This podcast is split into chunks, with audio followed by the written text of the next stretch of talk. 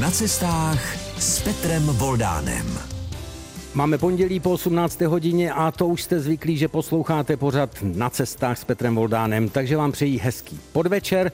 Vám u přijímačů i vám, kteří jste přišli na tradiční už veřejnou nahrávku do kavárny Muzea východních Čech v Hradci Králové.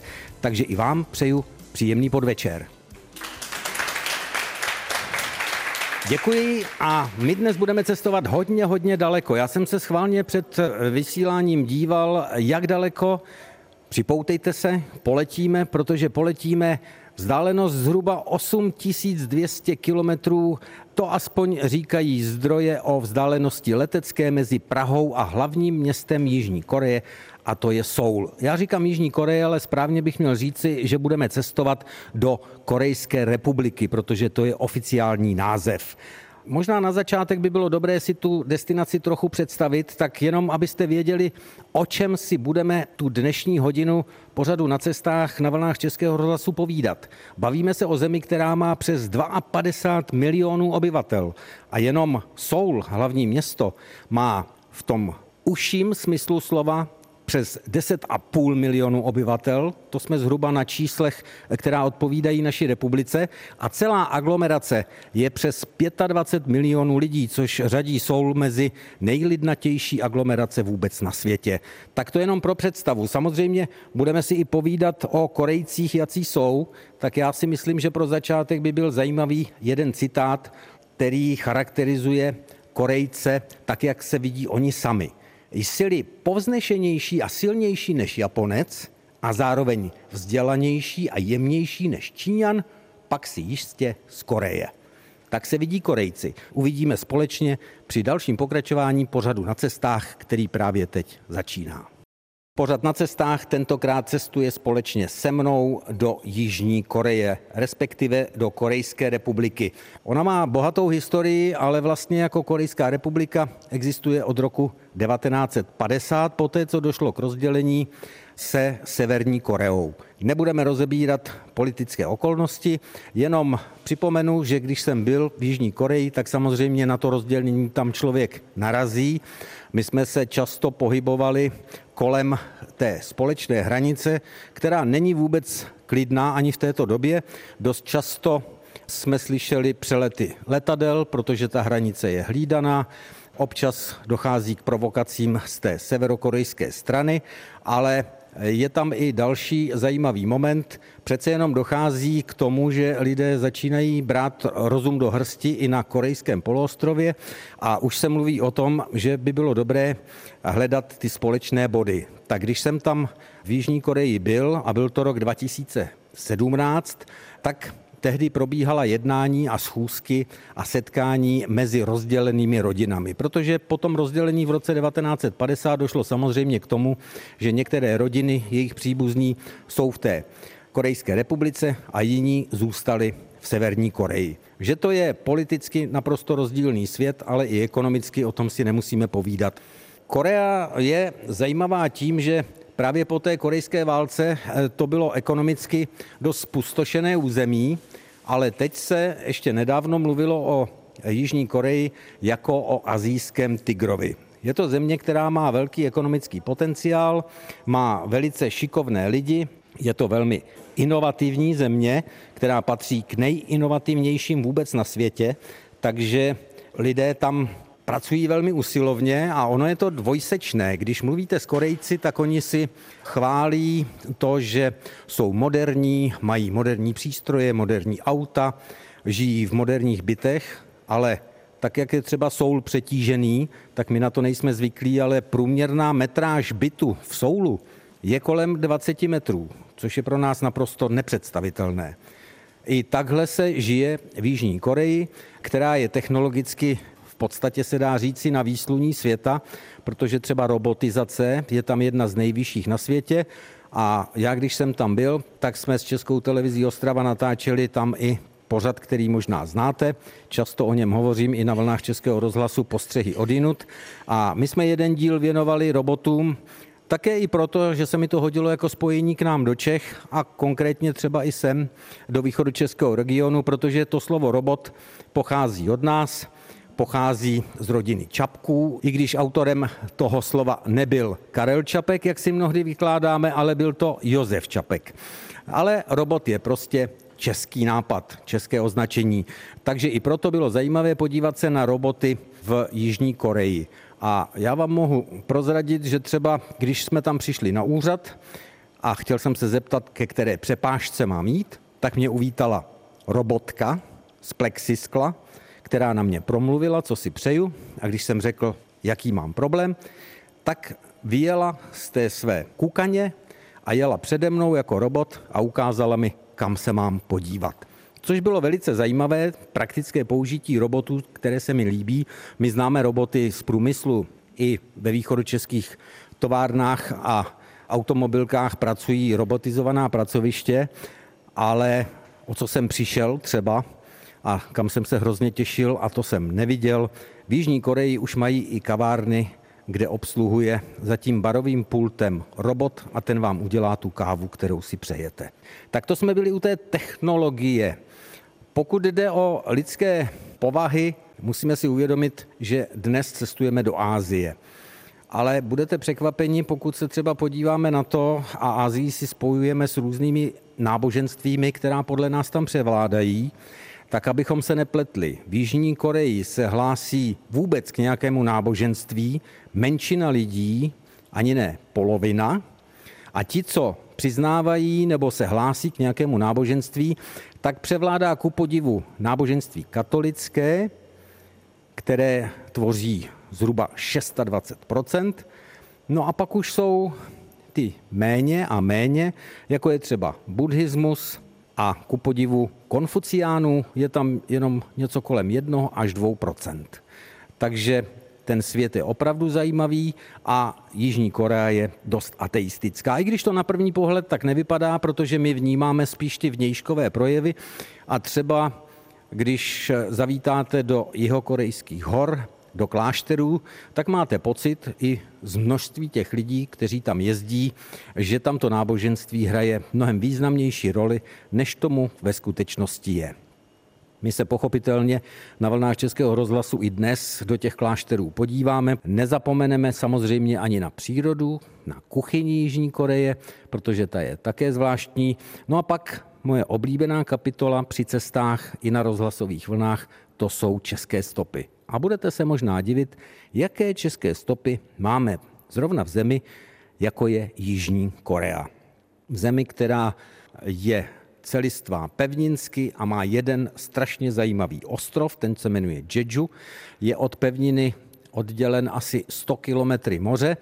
Taky tam se podíváme, protože tam rostou neobvyklé a zvláštní mandarinky. Ale to až po další písničce. Jsme v pořadu na cestách na vlnách Českého rozhlasu. Cestujete se mnou do Jižní Koreje a cestují se mnou i ti, kteří přišli na dnešní veřejnou nahrávku do Muzea východních Čech v Hradci Králové, respektive do kavárny, takže když uslyšíte šálky nebo náhodou i kávovar, tak to sem patří, protože to je prostředí, ve kterém vznikají už tradičně vždy poslední cestopisy v každém měsíci. Já už jsem slíbil, že se podíváme na ostrov Jeju a že vám přiblížím něco, co jste asi v ruce neměli, když mandarinky známe úplně všichni. Barevně je to stejné.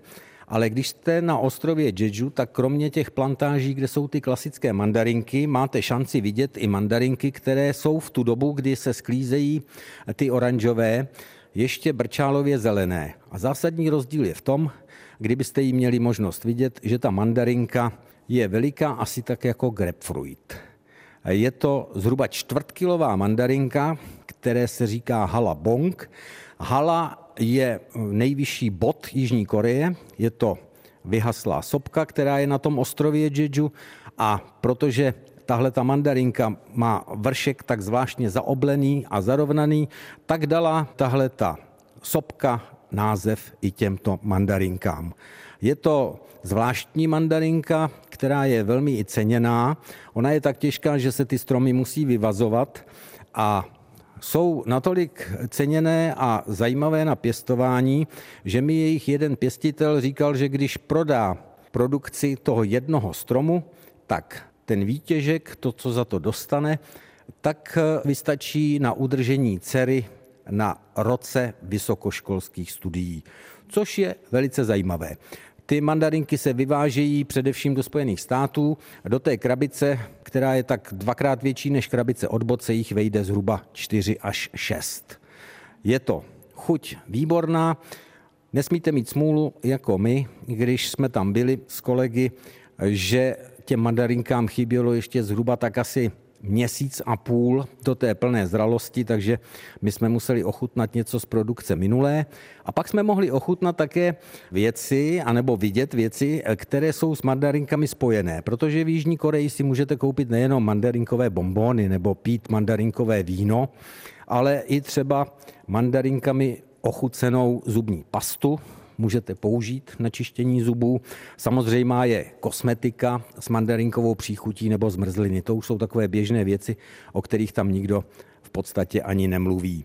No a když jsme na ostrově Jeju, tak je tam ještě jedna naprostá zvláštnost. Když řeknu teď, že jsem viděl babičky v neoprénu, tak budete trochu kroutit hlavou a přemýšlet, o čem že to vlastně mluvím. Mluvím o ženách, které si říkají heňo, tak je název místní pro tyto ženy.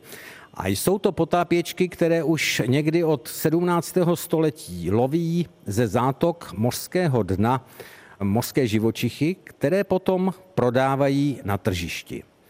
Potápějí se až do hloubky někdy 10 metrů. Poznáte to, že se někde potápějí podle toho, že se na hladině pohybuje oranžová koule, dnes je většinou z polystyrénu, ale dřív to bývalo třeba nějaké vnitřnosti zvířat a nebo něco, co plave. Pod tím je zavěšen síťový košík a do něj tyto ženy, které se potápějí bez jakýchkoliv dýchacích přístrojů, vkládají ty mořské plody.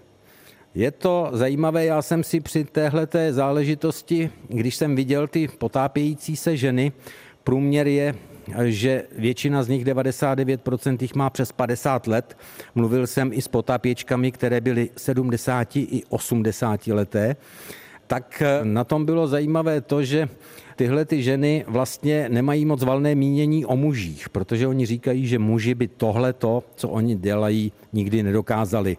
Oni se k téhleté profesi potapěček dostali vlastně v době, kdy muži vyjížděli na moře lovit ryby, anebo bojovali s piráty a už jim to zůstalo. Zajímavé další na tom je to, že oni se potápěli ještě do 70. let minulého století v bavlněných oblečcích, které samozřejmě byly mokré okamžitě při prvním potopení. A ten neoprén, který já používám pro ten název babičky v neoprénu, ten jim zajistila až poté vláda právě v těch 70. letech, aby je tak trochu chránila i ve zdraví, protože, co si budeme povídat, profese, kdy se neustále potápíte, 90 dnů v roce jste namočení, tak to vede jednak k tomu, že máte revma, máte dýchací potíže a tak dále. Většina těch žen má to zdraví docela pochroumané. Právě proto jich také ubývá. Na vrcholu, když byly tyhle ty potapěčky nejpopulárnější a bylo jich nejvíc, které se živily lovem mořských plodů, tak jich bývalo až 25 tisíc. Dnes se hovoří zhruba o 4 tisících, řemeslo je ale na vymření, protože pravidelně loví mořské plody už jenom asi 2000 žen. Vláda se pokusila tuhle tu raritu nějakým způsobem udržet, zřídila i v Jižní Koreji školu, ale do té školy se přihlásilo jeden rok asi pět studentek, z toho tři byly cizinky, další rok to bylo ještě méně, takže tenhle ten pokus nevyšel a je možné, že do budoucna profese Heňo, tedy potapěčky pro mořské plody u břehů Jižní Koreje naprosto zmizí. Takže takováhle rarita se vám může podařit uvidět i na ostrově Jeju v Jižní Koreji. A já na tom ostrově ještě zůstanu, protože tam je několik zajímavých českých stop. Na ostrově Jeju je muzeum skla, lépe řečeno zahrada skla, kde jsou i pavilony, kde je vystaveno sklo z celého světa, ale jenom jedna země má privilegium a jenom jeden umělec, že tam má skleněnou kavárnu. Lépe řečeno kavárnu, ve které je nábytek ze skla. A ten nábytek nevytvořil nikdo jiný než Bořek Šípek. Pro další českou stopu stačí doletět jenom do hlavního města Soulu a vy se v jedné části tohoto města můžete cítit jako v Praze, protože najednou vykulíte oči, tak jako já, a před vámi stojí staroměstská radnice. V měřítku jedna ku dvěma, to znamená menší, jenom dobrý pozorovatel a znalec Prahy nebo té staroměstské radnice si všimne, že vchod je na druhé straně nežli v Praze. To je jediná zvláštnost. A pak ten rozměr. No a když vejdete dovnitř, tak jste v české restauraci. A tam si můžete dát i české pivo, i pivo z východních Čech, z Náchoda je tam. Už to vás zarazí, když přicházíte k té staroměstské radnici v Soulu, v úvozovkách staroměstské radnici, protože přímo na ní jsou světelné reklamy na dvě piva. Jedno jihlavské pivo a pak to náchodské pivo, což by se v Praze stát nemohlo, protože památkáři by to nedovolili. Tak si říkáte, tady je něco jinak, asi nejsem v Praze. A je to opravdu tak. No a pak vás samozřejmě trkne to, když si dáte, jako já jsem si dal svíčkovou v té české restauraci, no a oni vám přinesou sice maso, knedlík a přílohu, ale maso není hovězí, tak jak jsme zvyklí, jak je udělané, ale je to steak. Knedlíky ještě, ale v té příloze máte brokolici, rajčata a další zvláštnosti. To je svíčková v podání kuchaře v soulu. Takže je to podobné, navíc vám k tomu přinesou hůlky. A to je další kovbojka, protože jíst svíčkovou hůlkami, to je opravdu zážitek velice nevšední a přeju vám, abyste si to zkusili, pokud jste doma a máte ty hůlky z nějaké azijské restaurace, tak až budete mít třeba nedělní oběd a tu svíčkovou, zkuste to, jak se bere knedlík u svíčkové do těch hůlek. Jsme na cestách, cestujeme do Jižní Koreje a já jsem mluvil o jídle, mluvil jsem o svíčkové, ale také jsem mluvil o tom, čím se v Jižní Koreji jí. A já si teď pomohu zvukem, protože jsme v rozhlase, to, co slyšíte, ten zvuk, tak to nejsou pletací dráty, i když by to na první pohled tak mohlo vypadat. Jižní Korea se totiž od dalších azijských zemí odlišuje tím, že tam se jí hůlkami, které jsou kovové. Což je velká zvláštnost. Ony ty hůlky mají docela zajímavou genezi. Vy na ně samozřejmě natrefíte v Japonsku.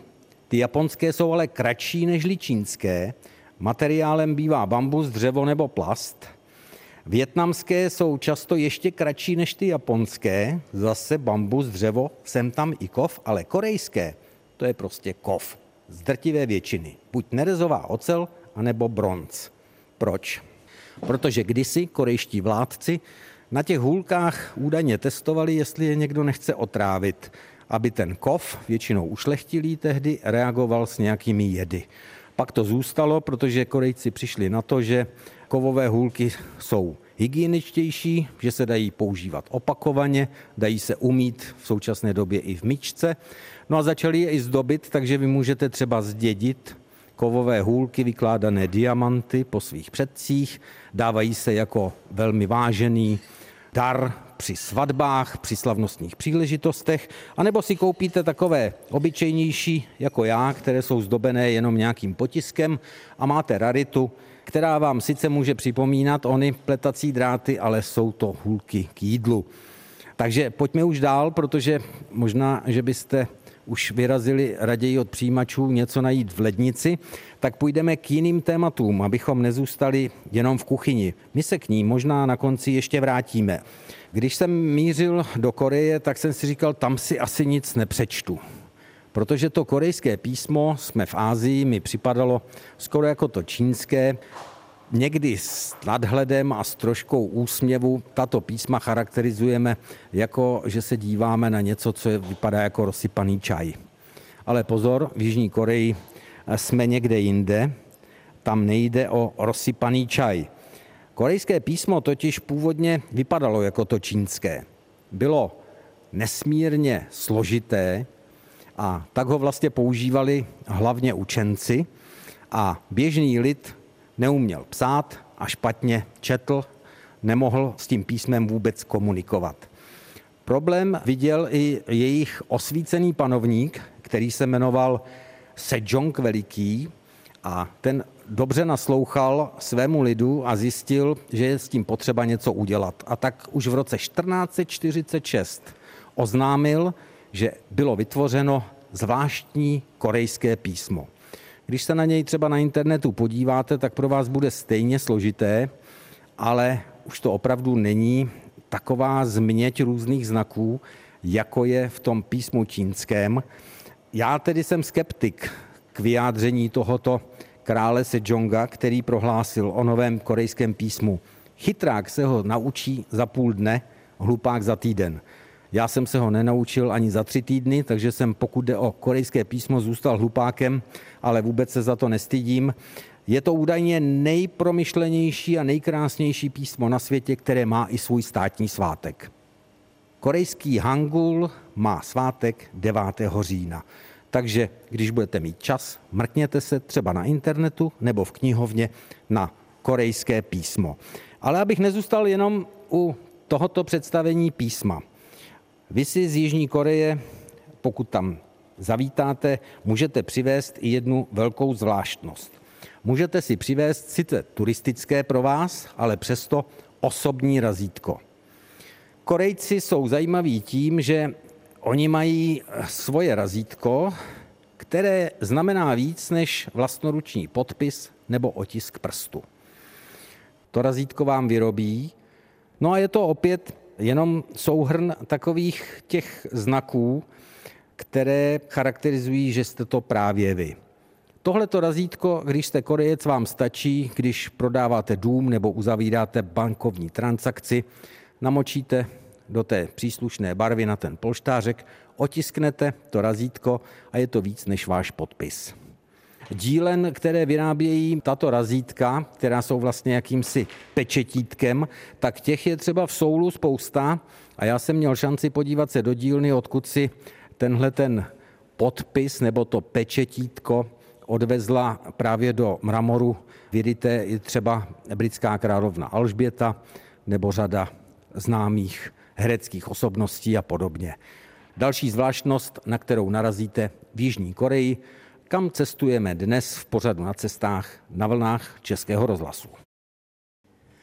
Jsme na vlnách Českého rozhlasu, jsme na cestách a jsme daleko, jsme víc než 8 tisíc kilometrů v Jižní Koreji.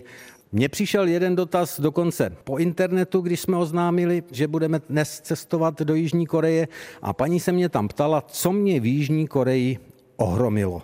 No tak já už jsem něco z toho asi řekl, protože babičky v neoprénu, to je opravdu zážitek vidět, potápět se ty 80-leté ženy. Pak mě ohromilo ale třeba i to, když jsem zjistil, že Jižní Korea je v počtu sebevražd na špičce světa, dokonce výše o příčku nežli Japonsko.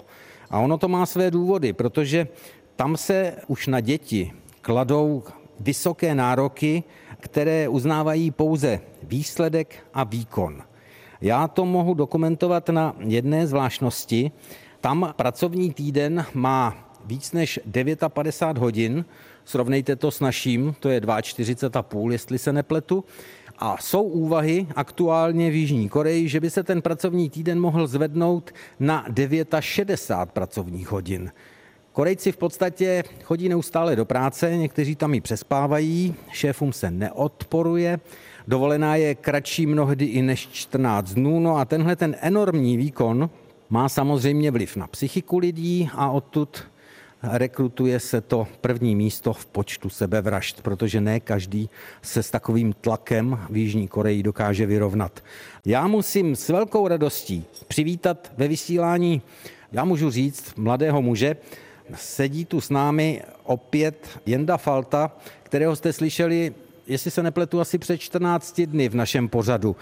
Já napovím, na mém kufříku už se skví nálepka, vy znáte ten kufřík s fotografií, cestovatelský kufřík a na té nálepce je cyklistické kolo, je tam nápis Istanbul a je tam 5505 kilometrů. Tolik Jenda ujel, Jenda Falta z Hradce Králové až do Istanbulu. Vítej opět v pořadu. Zdravím. No a ty nemáš dotaz, ale ty máš diskuzní příspěvek. Ano, v Koreji se bude na začátku srpna konat celosvětové setkání skautů, takzvané jamboree. A jak to vím, je to kvůli tomu, že jsem scout a kvůli tomu, že na toto setkání vyrazilo pár francouzských skautů na kolech. Bohužel Jenda z Hradce nebude mezi nimi, je to na něj daleko a nemá na to čas, ale já jsem moc rád, že měl čas přijít do našeho vysílání opět a pokud chcete slyšet jeho unikátní zážitky a propásli jste náš díl pořadu na cestách, tak si najděte v našem audioarchivu povídání o tom, jak Jenda Falta jel na kole víc než 70 dnů do Istanbulu, ale i zpátky. Tak kam se teď vypravíme v Jižní Koreji dál, anebo za čím? Možností máme dost, tak vám možná některým je známé to, že třeba taekwondo pochází právě z Jižní Koreje.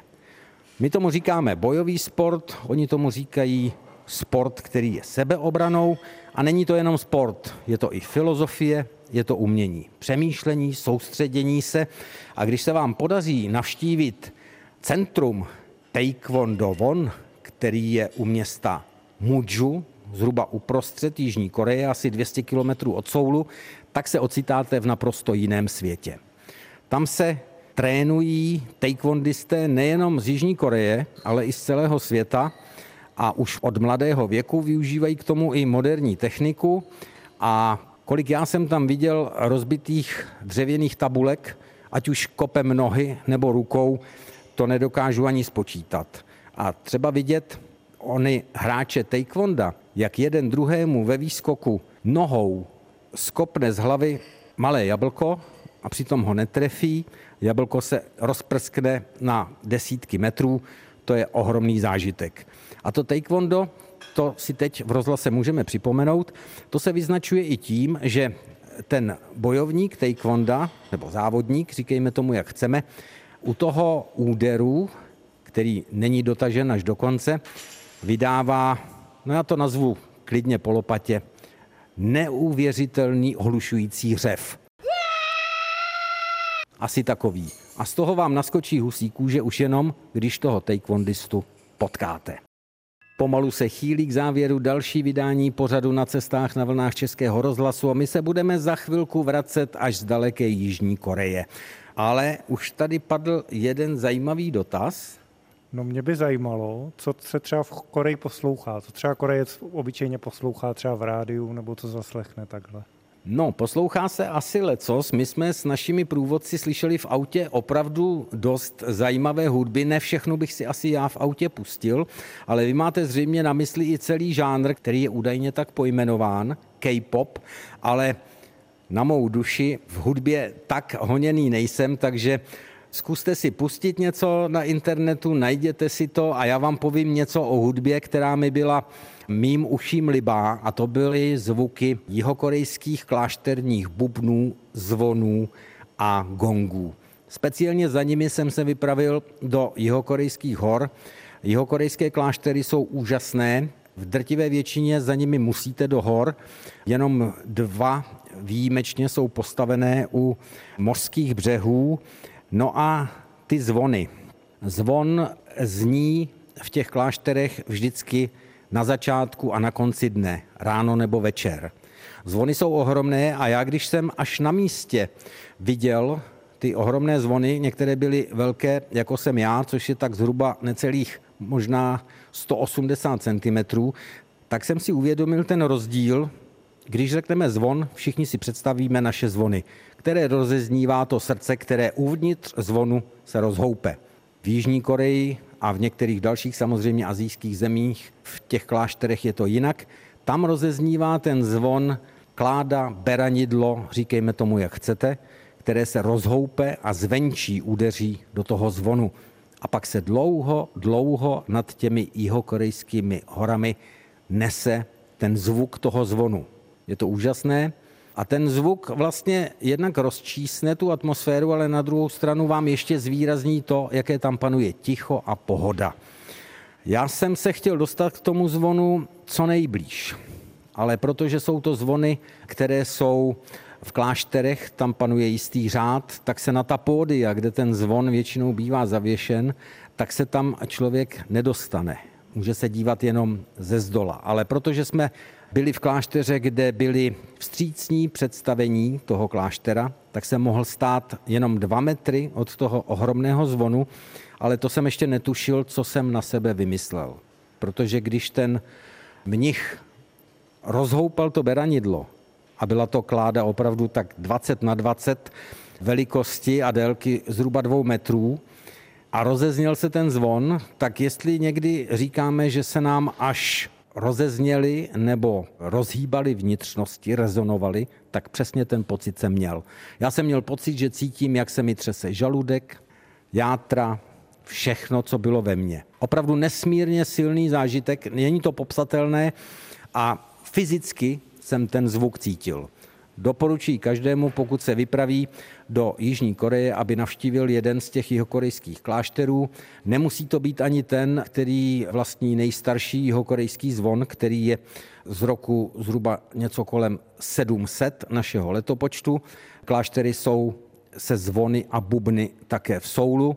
Tam už je to ovšem turistická atrakce, ve které možná zvony i bubny tak trochu zanikají v tom neuvěřitelném ruchu velkoměsta. My už jsme si říkali, jak je Soul asi veliký, ale navštívit ten klášter stojí za to. A vybírejte kláštery, které jsou vzdálenější, protože tak, jak byla tato místa myšlena k tomu, aby se tam přemítalo, aby se tam člověk sklidnil, dumal, modlil se, tak vlastně tahle ta přednost se tam pomalu ztrácí, protože všichni to chtějí zažít, tu atmosféru, a tak je tam tolik turistů, že už ty kláštery vlastně neplní ty areály, tu původní funkci, proč vlastně vznikaly, ale to ticho a klid se tam rozhostí až poté, co odjedou ty stovky autobusů zase zpátky z hor dolů do těch velkých aglomerací.